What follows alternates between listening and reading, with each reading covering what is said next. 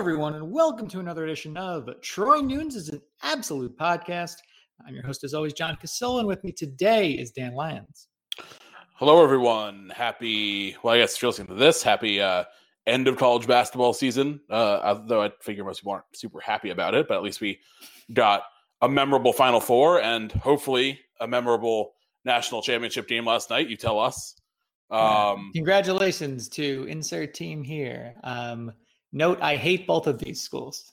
Yeah, I mean, I, I don't really have anything against Gonzaga, so I'm I'm going to be rooting for the Zags. Uh, no, I am too, just because I don't want Baylor to have anything. Yeah, I, I think it's it's different levels. Um, and then uh, happy baseball season. Now, the I am currently watching the Mets in the second inning of their first game. Finally, we're finally allowed to play after the Nationals ducked us like cowards. now everyone gets Mets talk for the next six months. have have fun. Because now we're everyone. actually because now we're going to be insufferable and maybe good instead of oh. insufferable oh, and usually bad. Just wait till the Nets and Knicks are both in the playoffs for the first time. I think in the run of this podcast somehow. maybe second time. I feel like it happened probably the very first year, maybe, but uh, who knows? Yeah, I mean, I'll, I'll fact check that for the uh, for the notes um, portion of the uh, the write up. But yeah, you might be right. Because the Knicks, both... like, what was the Knicks last playoff run? 13 14. Okay, and, and that's I feel like we're also in it that year because that was like the Deron Williams just moved to Brooklyn teams. And I think we played in the playoffs. No, we didn't. We played in like the Jason Kidd times in the playoffs once. But uh, yeah, it's uh it's a rarity in any case, especially in these this era of Knicks basketball. The Nets are are you know in and out. Um, but yeah, so this, so we're gonna have some some really uh, just barely relevant non Syracuse talk uh, for a while now. So that's what you get in the summer. Yeah, and you know what? I, I mean, considering how much Syracuse talk, this podcast has gone from like mostly shenanigans, some Syracuse talk, and a lot of like random nonsense to I'd say like ninety eight percent Syracuse talk, and it's still going to be pretty high. Uh, but admittedly, in the off season, like there's only so far we can dive into lacrosse teams every week. But we're gonna figure things out. Uh, I was thinking, I was thinking up different guest ideas, uh, some segment ideas, um, maybe like some you know random like realignment themed ideas because uh, that's always like a fun topic. If the basketball team wants to spread out their transfers in and out over the next like couple months, that'd be good. Because like we're gonna end up with like eleven or twelve different transfers in either direction. So if we can just get like one a week for a while, that'll that'll carry us. Yeah, that's that's a good news cycle. I've been and like like and only getting kids from SB Nation blogs, so it's very easy for me to find someone to to do a Q and A with. That would be ideal. I thought both of those were really good. I I I uh, it's funny. I, I, I came away with the expectations for Swider a little bit uh not like doused. I kind of knew who he was, but like very much put in check. And then I came away from the Symir Torrence one being like, you know what? I think he could be more of a like probably not a huge impact player, but like a more of a contributor than I thought. So uh, I thought both valuable insights from the the Marquette and Villanova folks. Yeah, we'll get into those a bit. I know that on the live cast, uh, Steve, Christian, and Andy talked about the stuff a bit, but uh, we'll get into that a little bit. Um, the return to Bourama Sidibe um, and some other just like kind of what we're looking for in the transfer market and uh, recruiting for the rest of the year of oh, off season. Um, before we continue that, uh, I did want to update on that uh, playoff question. 2013 uh, was the last time both teams participated in the NBA playoffs. The the Nets lost to the Bulls in seven games in the first round. Oh, that was that was a terrible series. I went to that series. I went to a, a blowout win in that series with a Bulls fan, fan friend. the Knicks, on the other hand, uh, lost what I still to this day claim is a rigged uh, conference semifinal series to the Pacers, uh, four two. Roy Hibbert, dominant force. just just pure outrage was was not enjoyable, and, and that was the peak of the uh, Stat Melo years somehow. So the question is, were we doing the podcast yet? It was either like right yeah. at the beginning or right. No, before, we definitely we definitely were. I think that was the first year, basically. Yeah.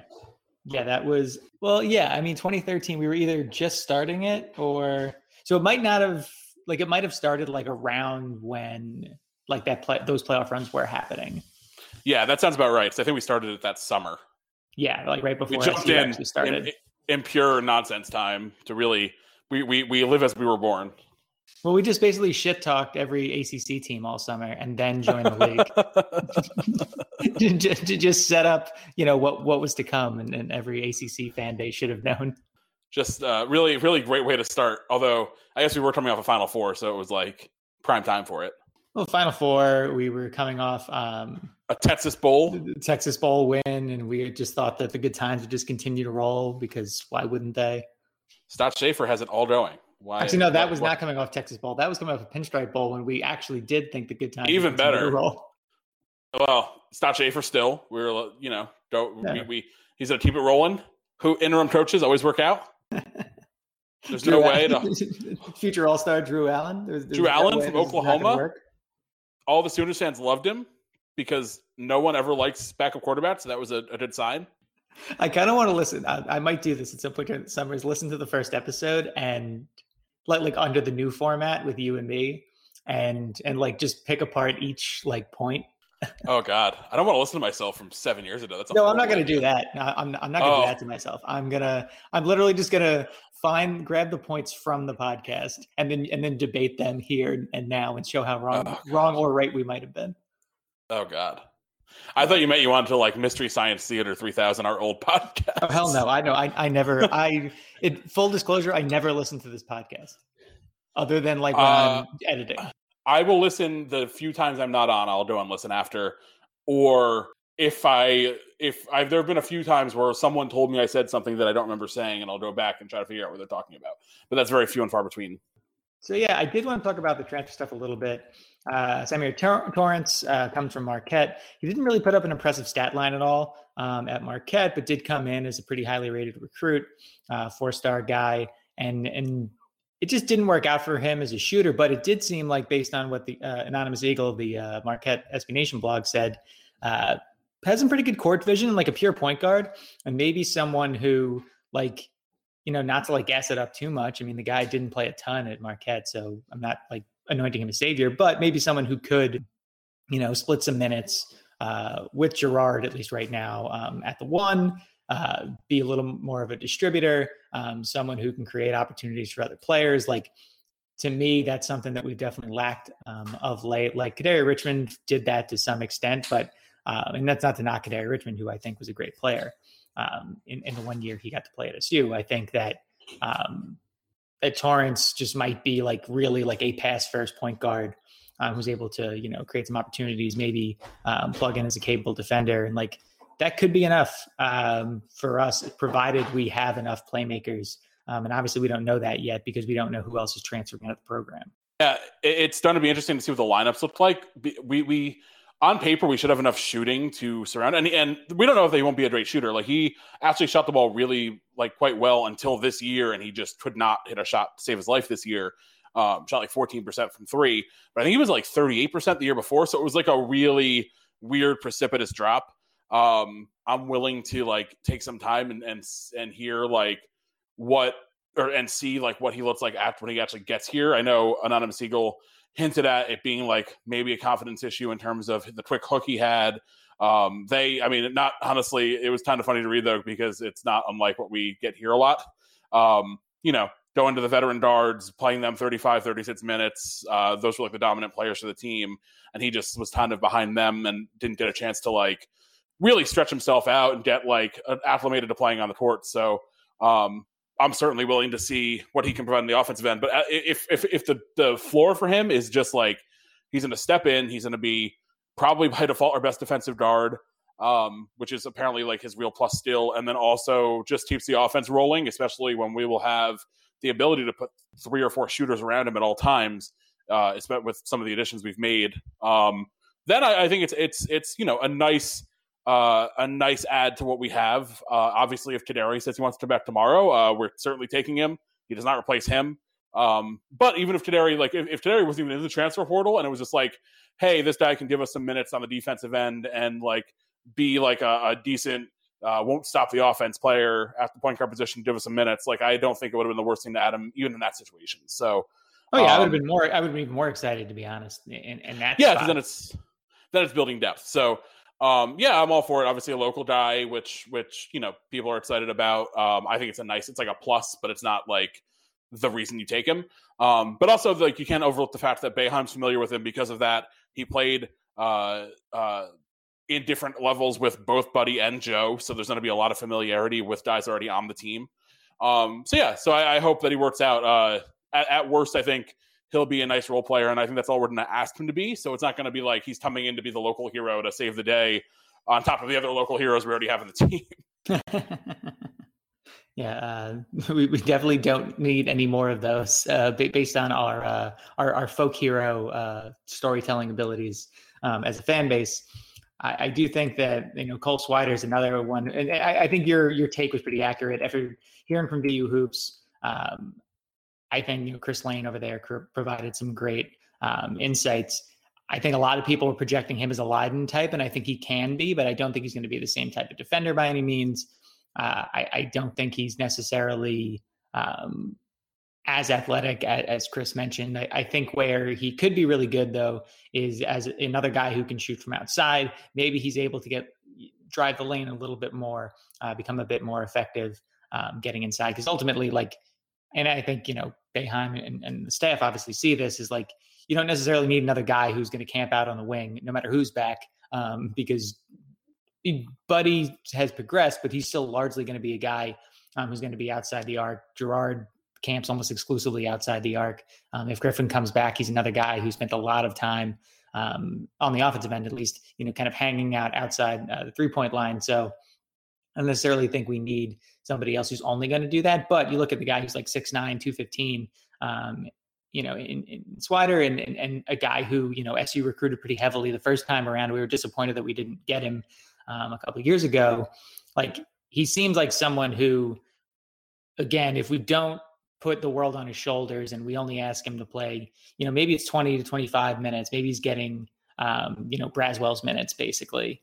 Uh, I don't think he's going to be the same defender as Braswell by any means, but if he gets like Braswell's minutes to some extent, like if we're only quote unquote asking him to do that, I don't think that that's necessarily a bad thing at all it's going to be a lot to ask him to fill in the same way Braswell did on defense. I think by the end of the year, Braswell was like maybe our best wing defender. Yeah. Um, and it's it, even if he was like a plus athlete, which I it doesn't sound like he's a great athlete. Um, asking him to do that in the first year in the zone is going to be tough. Uh, although he will hopefully have a full summer here.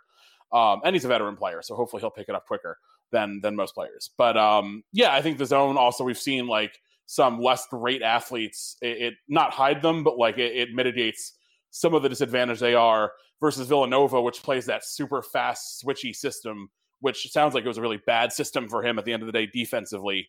Um, where I think he could thrive is, I mean, his offensive rating uh, and his offensive efficiency is like through the roof this year, uh, or was through the roof this year. Um, if he's obviously, we can't just have him camping out, as you said. We have a lot of those guys, but if he's a guy where like Buddy uh, takes takes the ball off uh, and, and, is like driving to the wing and then starts kicking it out like he started too late in the year. Like I think we're gonna have a lot of wide open Cole Swider uh, corner threes where hopefully he just shoots like forty five percent and is lethal from there. Spreads the offense. I think there's situations where either he or assuming, and this is still an assumption because he is not committed at all. Uh, Jimmy Boeheim is here and is playing uh, forward slash like really small ball center. Like we could see some really small five out like crazy shooter lineups. I don't know that we'll see a lot of them because Boeheim isn't that experimental when it comes to his lineups, but I bet we'll see it a little bit because he did get a little weird with it this the end of this year. So we'll see it um, against like Niagara or something at least like at the beginning of the year. Yeah, I mean, like, how, how, year, like we'll do it. I, it would be really fun to see uh, Girard uh, double Boeheim, uh, Benny Williams, Swider lineup where it's just like craziness. The problem is like we don't have that would have been a lineup where Kadary Richmond thrived because it would be five out and he could just take the ball to the hoop at will. Right. But um, you know, I don't want to harp on Kadary like the entire offseason. Like it's still very disappointing, and obviously he hasn't gone anywhere yet. So there is still a glimmer of hope, even though it doesn't sound like uh, it's super realistic. Zero um, yeah, I mean the fact that Boeheim's like, good luck to him. it's like, all right, well, I guess we know what's happening.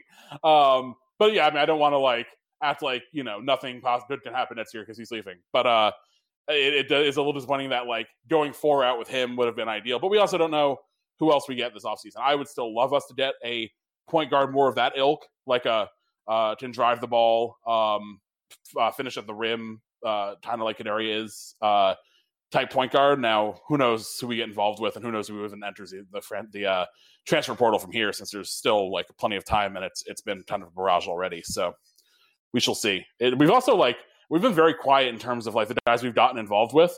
Like I think the only two we've know we've reached out to are the two we got. So it sounds like Boeheim's really like targeted the guys he thinks he can get and who he wants. Um, it hasn't been like we've been flooding the market with like he's we're hearing about Boeheim talking to like these nine guys. So oh yeah, it's uh, guys with pre-existing relationships, really. Yes, which I, I, get to a point. Like you, you don't want to waste a lot of time. Um, but I, I, will be interested to see if we get a little more aggressive uh, with some other guys because I think I don't think there's a position where we couldn't take someone. Like there's plenty, there's plenty of uh, there's plenty of positive minutes to go around. It's not like anyone except for Buddy really, and probably Benny, honestly, just through being a five star, high profile guy, uh, should be like super locked into their spots at this point. So we'll see what happens. Yeah, I definitely agree there. And like right now, like knowing what we do know, um, we mentioned Buddy, Joe. Um, you know, we have the two transfers. Um, Jesse Edwards is back. Uh, we probably have Jimmy in the door if I had to guess. But then Bourama Sidibe uh, said he's coming back today, which is good if he can stay healthy. I think if he could stay healthy, then we actually have something pretty interesting next year um, in, in the kind of true center that we didn't necessarily have last year. I think some people believe that you know this kind of put uh, puts Frank Anselm's uh, future in doubt because if he decides he wants to go, honestly, like I don't think it does that necessarily. Um, if only because I, I, do think that like I wish Frank had played more this past year, to be honest. Um, and we still don't know about Woody Newton. I think he ends up transferring, but we don't know that yet. Frank could end up being more of a like four. And I, I think from from all accounts, like it seemed like he was somebody who had a little more offensive upside. Like having having him and Sidibe play at the same time or Sidibe and Edwards play at the same time like could create some interesting lineup combinations. I don't necessarily think that that Sidibe and Edwards coming back means that uh, Anselm is automatically gone uh, necessarily. So we'll see there. I, I, think that it'd be great to have somebody else back. I mean, if Quincy comes back, then I, I think all bets are off and you see a much different lineup and, and actually a pretty good team um, with transfers. But um, I'm definitely, I really do hope that with Sidibe coming back, we actually get to see him on the court because it really, in the times that we have seen him play like consistent minutes, he's been good and like fairly effective. Yeah, I, I, was impressed with him the, the little we saw from him this year, and I also hope that this does not mean he's not coming back. Obviously, he sent the tweet that that quickly deleted, and he claims it, would be weird to like send that tweet, delete it, uh, claim it wasn't what people everyone thought it meant, and then also still transfer. Like at that point, just don't say anything. Um, but like like at first I was like I'm I'm happy Bourama's coming back. I think Bourama um, when he's healthy is an effective player. I think just knowing that we have two centers for the first time. I can't even remember the last time we had two really like you know you don't have to worry about one of these guys being in centers uh, who can play all 40 minutes total. Um, it's just a really Ayo, nice. Ayo and Rick Jackson. Honestly, it might be because like the last time I felt really great about our center position was probably the last team year, but he was really the only guy and he was playing like 30 to 32 minutes a game. Well, he was the entire team, pretty much. Right. So it wasn't like there was a great backup. Like when he was out, we were just like kind of figuring it out. Um, this would be like, you know, you play them 25 15, 20 20. I think they're both different players, him and Jesse. Um, then like Frank, I, I think when, when, even when we recruited him, there was like thought that he might be like a smaller five, but even like a bigger four. We've seen us play those uh, two big man type lineups with AO and Rick before and be effective, even if Rick wasn't like the like exactly what you think of as a, like your your typical four um, in the zone. I think Frank fits that more. He's super long and athletic. Um, so yeah, I, I, hope that I hope that Boeheim tell, tells him, hey, obviously he he was you know he had injury issues and health issues um, this year, so it wasn't like he was just getting held out because he couldn't play this year.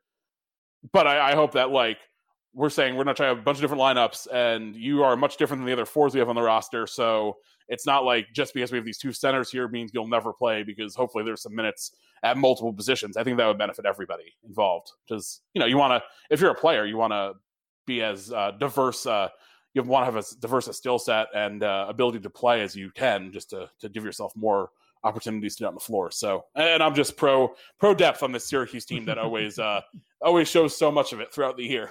of course. Um, yeah, I, uh, I I think for me, we can talk about this a little bit after halftime. Uh, for me, I, I think I want to see a point guard push Joe, but I, I want somebody who like pushes Joe into like a cool six man role that I think you and I discussed before. Like he would could potentially thrive in um, as like an energy guy and I, would rather someone who was like a, a legit, like, you know, P5 starting caliber point guard in there who played similar to Kadary uh, in large part, uh, because I think Joe could be more effective and really more dangerous um, as a six man. I think if Griffin's gone, I'd like someone to kind of fill in that spot, and, and maybe it's Swider, but uh, ideally you're not putting all that on him.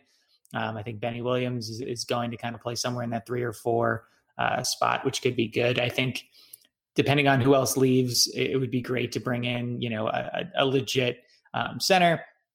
And, and, I think, you know, to be honest, like a, a, a lethal, like kind of like shooting wing um, behind, you know, Buddy. I mean, that's really the, the one problem. And I think this is what SU's going to run into a bit this offseason is how many 2022 kids, like from a high school prospect standpoint, are you're going to be able to bring um, in. You have room for several, uh, but at the same time, like they know they're probably like at least a few of them or know they're going to be stuck behind um, you know existing players and especially with the zone like you're going to be stuck behind guys like buddy um, potentially girard even if we have some reservations there um, Sidibe. like th- there's definitely names in front of you so if you are one of the top 2022 guys and i feel like we faded on a lot of those guys at this point unfortunately like do you want to pick su if you feel like you have some nba um, talent and, and and you feel like the depth chart's kind of already closed to you yeah, and this is what we said after the Kadary news. Like with that that release, which obviously Boeheim denied, uh, which we all know he would, even if it's true. Um, that uh, that Kadary was basically told there was no opportunity to be the starter next year. Like that just makes it really hard to um, bring someone in who wants to start right away, and that's what a lot of these guys want. Like whether or not they're able to do it when they get there is one thing, but you want to at least like keep the doors open. Um, and I also agree, obviously, on Girard. Like I think he would be much better suited as an energy guy off the bench. He's much better off the ball. Um, he's much better when there are multiple ball handlers on the court, and he doesn't have to take that all on himself.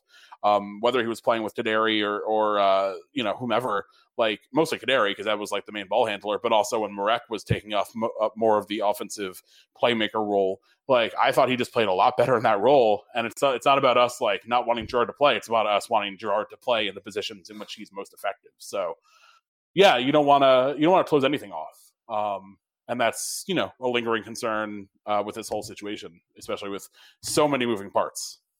Hundred percent. So Dan, uh, I figured we'd do a little halftime here. Uh, so what have you been drinking? It was uh, mostly Connecticut stuff uh, because I was back home for a couple days. Um, had uh, a couple different things from Two Roads. Had their Two Juicy IPA, which is uh, as you expect, very, very, very juicy, uh, quite good. Had some of the Road to Ruin. Had some different stuff that uh, is still over my parents from Half Full, their North Stamford Homestead series. uh, had a couple of other things that I have in the uh, growlers from the last couple of weeks. So not a ton of like brand new stuff, but just getting through uh, some of the stuff I have on hand here and uh, back in Connecticut. But I will be I'll actually be upstate this weekend, New York, uh, up in the capital region. So we'll have some some stuff to report on from there. Hopefully, you get to uh, get over to uh, what's it called, Suarez. Ooh, I didn't think about that. I should I should uh, see if we can make a stop. Suarez, uh, of all like I was, I went to a few when I was over there a couple summers ago, and Suarez. I mean, I, I already had some Suarez family before, but yeah, Suarez family would definitely be the the top pick in my book. But um, Suarez is always excellent. Oh yeah, I mean their pills. There, I mean, like I love pilsners out here, but like pilsners are very good. Their pale ales, IPAs are all like fantastic. They just do some great work, and it's a cool tap room. Um, I don't know how like much seating they have, if any, right now, but I'm sure you can at least swing in for some beer.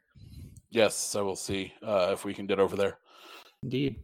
Um, on my end, had a few different things. I had a Nico Kingdom. Uh, it's a pineapple gose from uh, Modern Times. It was very good. Um, I had Dinosaur World from Modern Times, uh, hazy double IPA.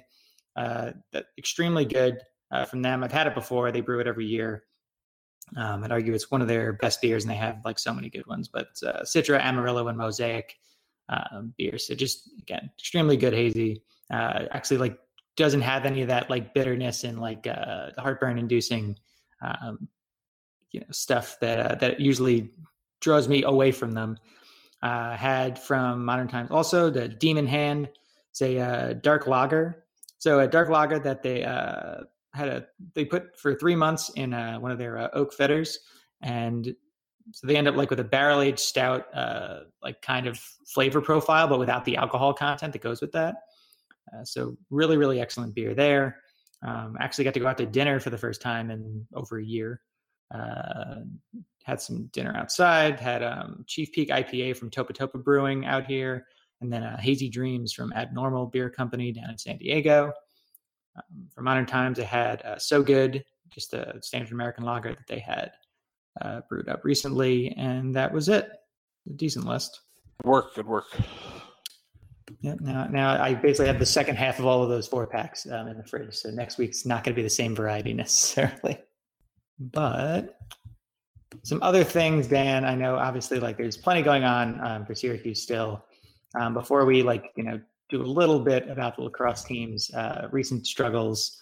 Uh, it looks like Ed Hendricks is no longer a Syracuse student. There's no indication that he's no longer a Syracuse player just yet. Um, one one thinks those those two things go hand in hand, though. Typically, uh, well, well, there is the like like you could have maybe taken the semester off for COVID, but then yeah, then you're coming back this summer, like way behind any like playbook installation stuff like that. And obviously, a guy like Hendricks, um, who you know in several years has not really been on the field uh, much at all, except to get into a collision with Andre Cisco. Uh, like it doesn't necessarily help you become like a, a, key target and a guy that like you know came as a four star seemed like a guy who could really be a great outside uh, receiving option and now it seems like at least according to like some of the early practice notes that um, guys like Damian, Alf- Damien Alford and uh, Javonte Williams um, have at least like sort of ascended into those roles along with Anthony Queeley and Taj Harris. Yeah, it's it's kind of frustrating because we were very excited about Hendricks uh, coming in. Um, he was a uh, you know borderline four star guy, and we've really struggled. Uh, we talked about it a couple, couple, months ago, I think, after the football season. Like we've had our share of those type of players coming to the program, and our hit rate on them is just extremely low. And it, between like getting them on campus and also having them succeed once they're here, and it's one of those things where like you really wonder. And it's not just Babers; like it's been going on since Everybody. like Marrone was here. Um, if even before. Even Robinson. You know, yeah, I mean, goes without saying Robinson as well.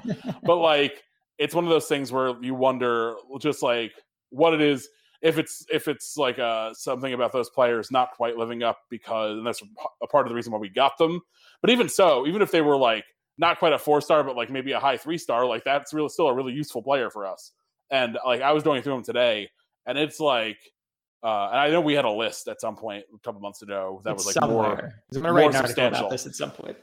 But like, if the hit rate was even like a third, and by like hit, I don't mean like like for like bona fide NFL player. I mean like player who was like a useful starter for at least a year or two. it's extremely low and disconcerting. And again, I don't want to pin this all on Babers because it goes way before him. Um, so yeah, just very uh very unfortunate. Like uh Kadir White, again, another one in recent years, also didn't pan out at all. I don't even think he saw the field really for us. Well, um, Lee Pogba might end up on this list too. He could. Michael Jones has been good, and he yeah, Michael Jones like has been very good. He looks like he's going to be a because he's not with the, currently with pro well with the team. He's suspended indefinitely at the moment. Yes, that would also be bad. I still like hopefully have hope that he'll get it together because mm-hmm. he he's at least like we haven't seen enough from him or he hasn't been hurt. Like it's it's kind of like an availability thing with him. So hopefully he can rebounded himself back in good standing with the team and, and figure it out. But uh, yeah, just another just really unfortunate. Like we just cannot seem to figure it out when we get these these quote unquote most talented players in our program on campus. It's it's just been disappointing. So not great when like you you you stretch and claw to get these kind of recruits and then just can't develop them up. Whoever's fault it is, like I don't. It's it's obviously a case by case thing, so it's hard to just like slap a label on it when also like we bring in these two you know we have plenty of kids who were nothing recruits and end up being really good so it's not like we just don't we can't develop anybody it's it's just uh i don't know it obviously the evaluations in general are, are flawed but i think they've just generally like on a macro level are, are pretty good like if you look at the nfl draft uh, everyone always talks about when someone was a two star recruit who ends up at the max school but the majority of the people who are doing at the top of the draft um, especially when you compare to like there's a lot more three stars and four stars. Like the four and five stars end up being better per capita by a decent oh, totally. margin. So people obviously like it's a good story when an unrecruited guy turns into a, uh, an NFL star, but if you just like do the percentages, a much higher percentage of the blue chip players become great. So it's disappointing when we just can't have any of that work out for us. Um, so yeah, hopefully, uh, hopefully, whatever whatever needs to be solved there, hopefully it happens because it's very frustrating. I it's so it's so like a case by case thing that's hard to even ascribe like exactly what the blame is. Yeah, I, I definitely agree there. I think you know there's it, it just i mean not not there's, there's nothing like nefarious at, at, fault here i just think it's weird that you you you look at the lack of success rate and and i mean and even adding up like the, the, this isn't really even counting like all the like swings and misses on Shafer's end which like the only thing he really had going for him from a talent acquisition standpoint was that he was willing to kind of you know take big swings on guys who were qualification risks and and, and guys that he felt were like you know kind of either like passed up by the system or, or, or things like that. And like just just guys who weren't going to be able to pull it off but he wanted to see if they could because the you get an ohio state caliber player basically on the cheap because ohio state wasn't going to take the risk on him because they knew they could get 17 other guys who were also a four star safety. Um, and and i think you know this isn't even counting those situations that also didn't work out. Uh, so it, it, it's definitely been rough. Um, and, and realistically, you know, like th- this isn't this isn't a, an SU talent evaluation issue either. Like, um, like Shafer did identify talent well, and his staff did identify talent pretty well um, early on. And a lot of their, you know, their recruiting for for years was used as um, you know fodder for bigger programs to kind of copy. And SU was clearly doing something right when they hired Ryan Bartow a couple years ago, um, and Bartow's now at Florida State uh, because people identified once again that like Syracuse is pretty good at identifying this talent. And They're doing it again here, where you're seeing, um, like I was doing some uh, work on the 2022 uh, like targets today, and you see these guys that like months ago had like it was like Syracuse, Yale, Air Force, and like uh, you know Dartmouth were like the only places that it offered them, and now like they have an LSU offer, a Miami offer, and like a Bama offer. like Syracuse has, has been able to for years, like been able to evaluate talent well up front. Um, and it just, yeah, it's it's frustrating that a lot of the top level talent that does make it to campus doesn't work out. But I do think some of that is turning around a little bit when you look at a guy like Trill. Uh, Cisco was a higher three star guy who, like those that saw him play, knew that he was pretty talented.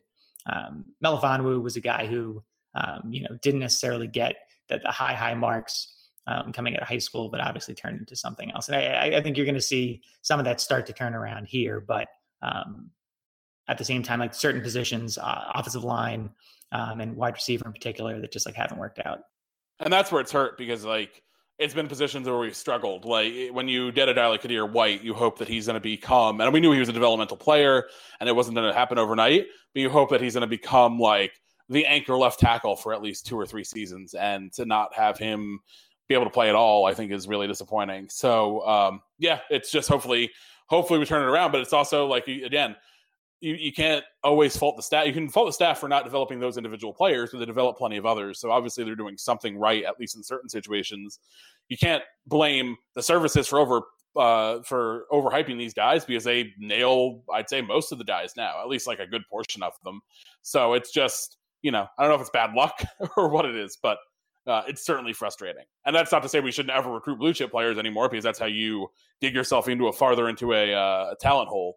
Um, and then you get guys like Trill Williams, who were really good players for us for three years. I want more Trill Williamses, as many Trills as, as we can get. Um, we, we might but, get more. Who knows? Now, if, if, all honestly, if all three get picked in the top hundred um, coming up, and if like if Deuce Chestnut ends up turning into something really good in year one, and I think he might have the opportunity to do that. And you look at all the other guys still on campus. Garrett Williams. Um, yeah, like Garrett Williams in particular, who could be like all conference in preseason. Like there's, it starts with one, and we talked about this a little bit before. Like it, it starts with one position group where where if you establish notoriety for one position group, and in our case, this could be defensive backs. Like this used to be Virginia Tech's thing, and like a few other schools' thing. Like Miami has done this, Florida State's done this. Like if, if you if you bank on uh, defensive backs, and, and, you're hearing it when you read the interviews with with all the current targets. Um, the same thing with the guys last year that were coming in, like um, the, the, success and the ball hawking that that this that this system and the previous system were were, were preaching um, for guys like Cisco and Melifonwu and getting out Garrett Williams and Trill and like and even like Evan Foster, like who you know was getting opportunities with the NFL uh, despite not even having like that great of a senior year. Like th- the system is working and it's putting guys on NFL radars. Um, and, and, and that's that's resonating more and more. And you look at the caliber. Like I was again, I was going through the 2022 targets today. Like you look at the caliber of player that we're offering. Like we're we're going up against, but we haven't won them yet necessarily. But we're going up against the Alabamas and Clemson's um, and Ohio States and Oklahomas and, and, and other schools of the world um, for these guys. And we definitely you see at that position group versus others um, where we definitely elevated the level of player that we're willing to kind of get into it uh, with. Yeah, and that's the position group to start. Honestly, uh, quarterbacks one A, and like yeah. we're starting to see some movement there with bringing Garrett Shrader. Um, hopefully, an increased uh, recruiting. And I think we we've kind of turned that position uh, room around in a hurry because it was a major concern uh, that you know don't have to go back that far to remember. Um, hopefully, obviously, Tommy turns around this year. Another one of our former four star recruits. Um, but then corner cornerback defensive back i think maybe offensive line and that are like the second tier of importance. Uh, so maybe throwing defensive line just because of the scarcity. Um, but like if you if you have a really defensive backfield a defensive backfield even that we had like this past season most years you're going to be in pretty good shape. Obviously we went 1 in 10 which is kind of difficult to do when you have like two Three obviously Cisco, yeah Cisco was hurt for a large percentage of right. the season um, I don't know if we would have like won an extra game or two with him. Probably not, honestly. Maybe one. Um, we won. Know, the, the, only game we won was without him. Yes, that was the game he got hurt, right? He got hurt before. Yeah, the, he got hurt before Um, yeah, so like maybe he picks up a pass in one of these games and turns it around, but it's hard to know like the impact of one guy. But in any case, like if you have that much talent in the defensive backfield in a passing oriented sport now, like you're in good shape. So I guess I guess like you want to trust the process over results there. But um, I do love what we're building in that position group because it's it's impressive and it's a tough place that's tough to develop that much talent. Like that offensive, offensive line, I think there's a lot of guys. It's just you got to get the right ones. I think I think honestly, cornerback and defensive tackle are probably the hardest places to recruit besides quarterback, like really good players. Yeah. To like lock up that position for a couple years running now and, and develop meaningful depth, which we did last year, if nothing else, that's a, a good a good starting point. Yeah, I completely agree. Um, so I think that's it for football, at least this week. Uh, Dan, before we go, I did want to just talk quick about lacrosse. I know ending on a sour note, unfortunately. Yeah. Uh, two rough games this weekend. Uh, men's lacrosse team got off to a pretty nice start against Notre Dame. Um, ended up getting, uh, you know, stomped into hell uh, by an 18 to 11 score. That was not ideal. Um, and then the women's lacrosse team stomped even further into hell, um, 17 to six after a hot start for them as well. Uh, this is rough. It was the first loss for the women's team, so I think that uh, they're in a good spot to be able to bounce back. Uh, the men's team, uh, they've lost games before. It, it, it is what it is. They've lost games this year before, obviously, but uh, you are starting to see there's like a little bit of an issue. Uh, I mean, face-offs are not just a little issue; it's a large issue, and we've seen face-off issues plague this program before. But it's face-offs, um, and and and then for some reason, a team with a lot of offensive firepower just can't seem to to to just put the ball on net enough. Um, and, and, a lot of that comes back to faceoffs. I think defensively too, there's been a lot of breakdowns.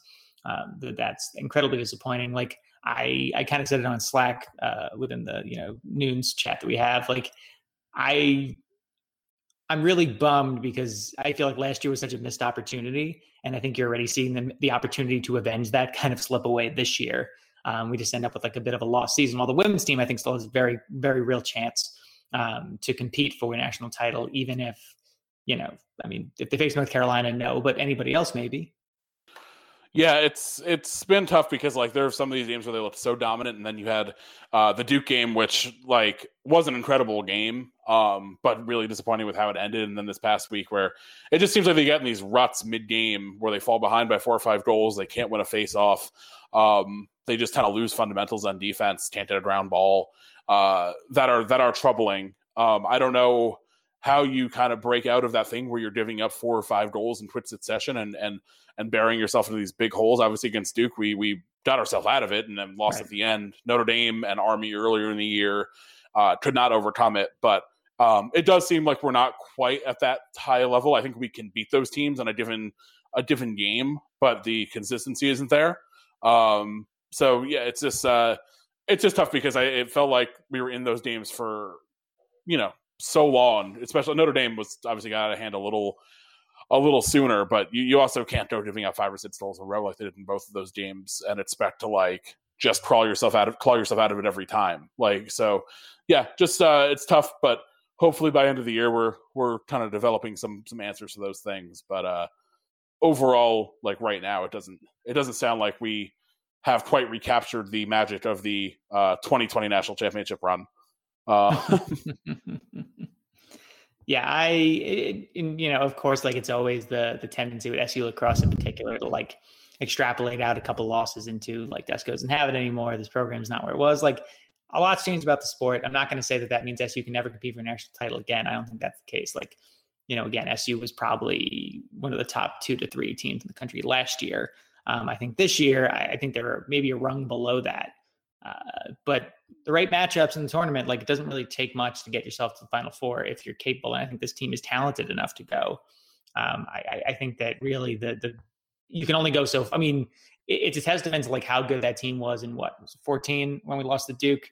Um, yeah, like like how right. how yeah how good that team was, was talented wise, coaching wise, everything like execution wise. The fact that a team that could not do anything, um, you know, at the dot was still able to um, almost win the national championship that year. Um, and then you look at a team like this. Obviously, the sport's changed a bunch, even just since then. Um, there may be like a step below that um, but if they can again fix some of the issues um, with faceoffs, I think you see this team go right back to you know that short list of like five to seven teams that can win a national title uh, this season, even. Yeah, I agree. I think it's getting. I mean, we talk about this all the time. Like it's getting more like basketball, where I think the most you can hope for is to like have yourself in position to be competitive every every year, and hopefully it works out uh, because it, it, the tournament is even. It's not quite basketball, but um, it is very matchup based uh, and can be hard to just like guarantee yourself a run. So yeah, I'm uh, not going to get like too too worried. I, I do think it's you know it's it's oh it's it's certainly tough that we didn't get to see last year's team make a true run at it because I think they would have won it. I think they were the best team in the country. Yeah. Um, but you know it's it's still relatively early in the year. Uh, and we've seen we've seen lacrosse teams peak at the right time. Not again, unlike basketball. So um, not get too bummed. I still think this is like pretty solidly like a top seven or eight team. So hopefully, uh, hopefully Desko gets them going in the right direction here in a couple weeks. Uh, but having those two games like close to back to back is is difficult. Yeah, and like you think too, like this is obviously just a different type of schedule um, than SU would normally face in a lot of ways. Um, you know, you get two games against Notre Dame. Um, you get uh, the one bad part, I think, really is that we have so many home games um, and if you have so many home games and yet can't really, like, if you can't get it done with this many home games, it's a bad sign.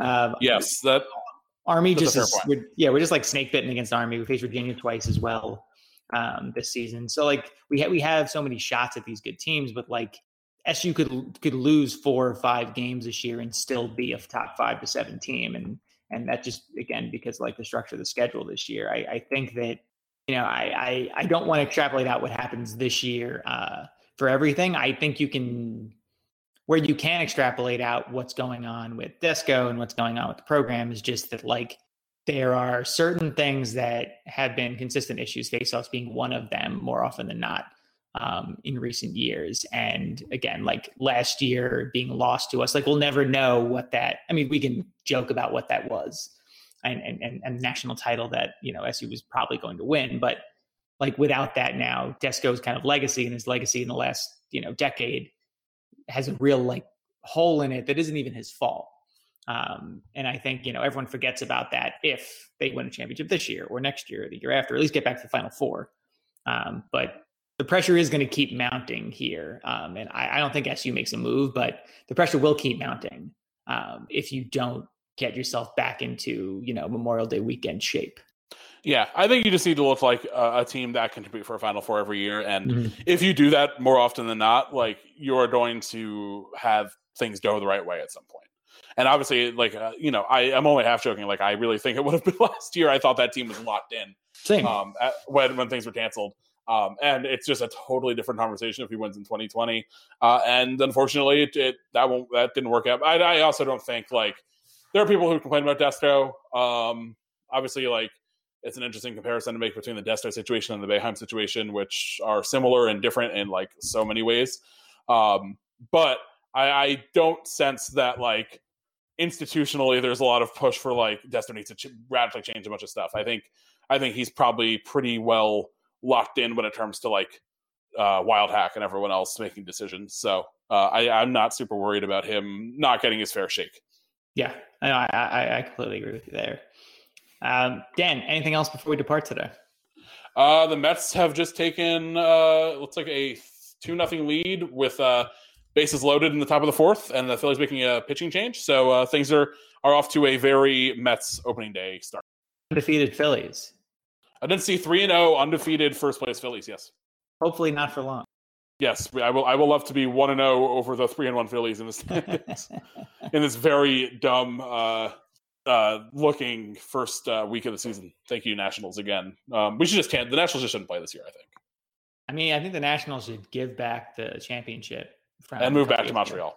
Move, move back to Montreal. Get, give that to the people of Montreal. Um, mm. It's it, it's only fair because um, honestly, I'd be fine with losing to the Expos. Like that's better. I just don't want the, to lose to the Nats. The trophy should live in Youppi, Youppi's home, and I don't know where Youppi lives. I assume he lives in a, a Hobbit s side of a hill somewhere um, in rural uh, Quebec, but um, that's where the championship should be. I, I yeah, I, I, do feel like um, the the Nats should be forced uh, to play a like 10 straight games in, in Quebec, but like only in but the only way you're allowed in is if you're an Expos former Expo season ticket holder, um, so that you can heckle the team the entire time in just like really eh, horrible and French insults. Yeah, just yeah, only French insults. It'll be pretty great. hey, we fit the Nationals. Yay, yay for us. Yeah, finally, they're watchable. Sorry, Brett Kavanaugh. Um... All right. On that note, uh, that was Dan. I'm John. Thank you, everybody, for listening to Troy Nunes Is An Absolute Podcast. You can rate, review, subscribe on iTunes, on Megaphone, on TuneIn, Stitcher, Spotify, Overcast, wherever you listen to podcasts. And go, go orange.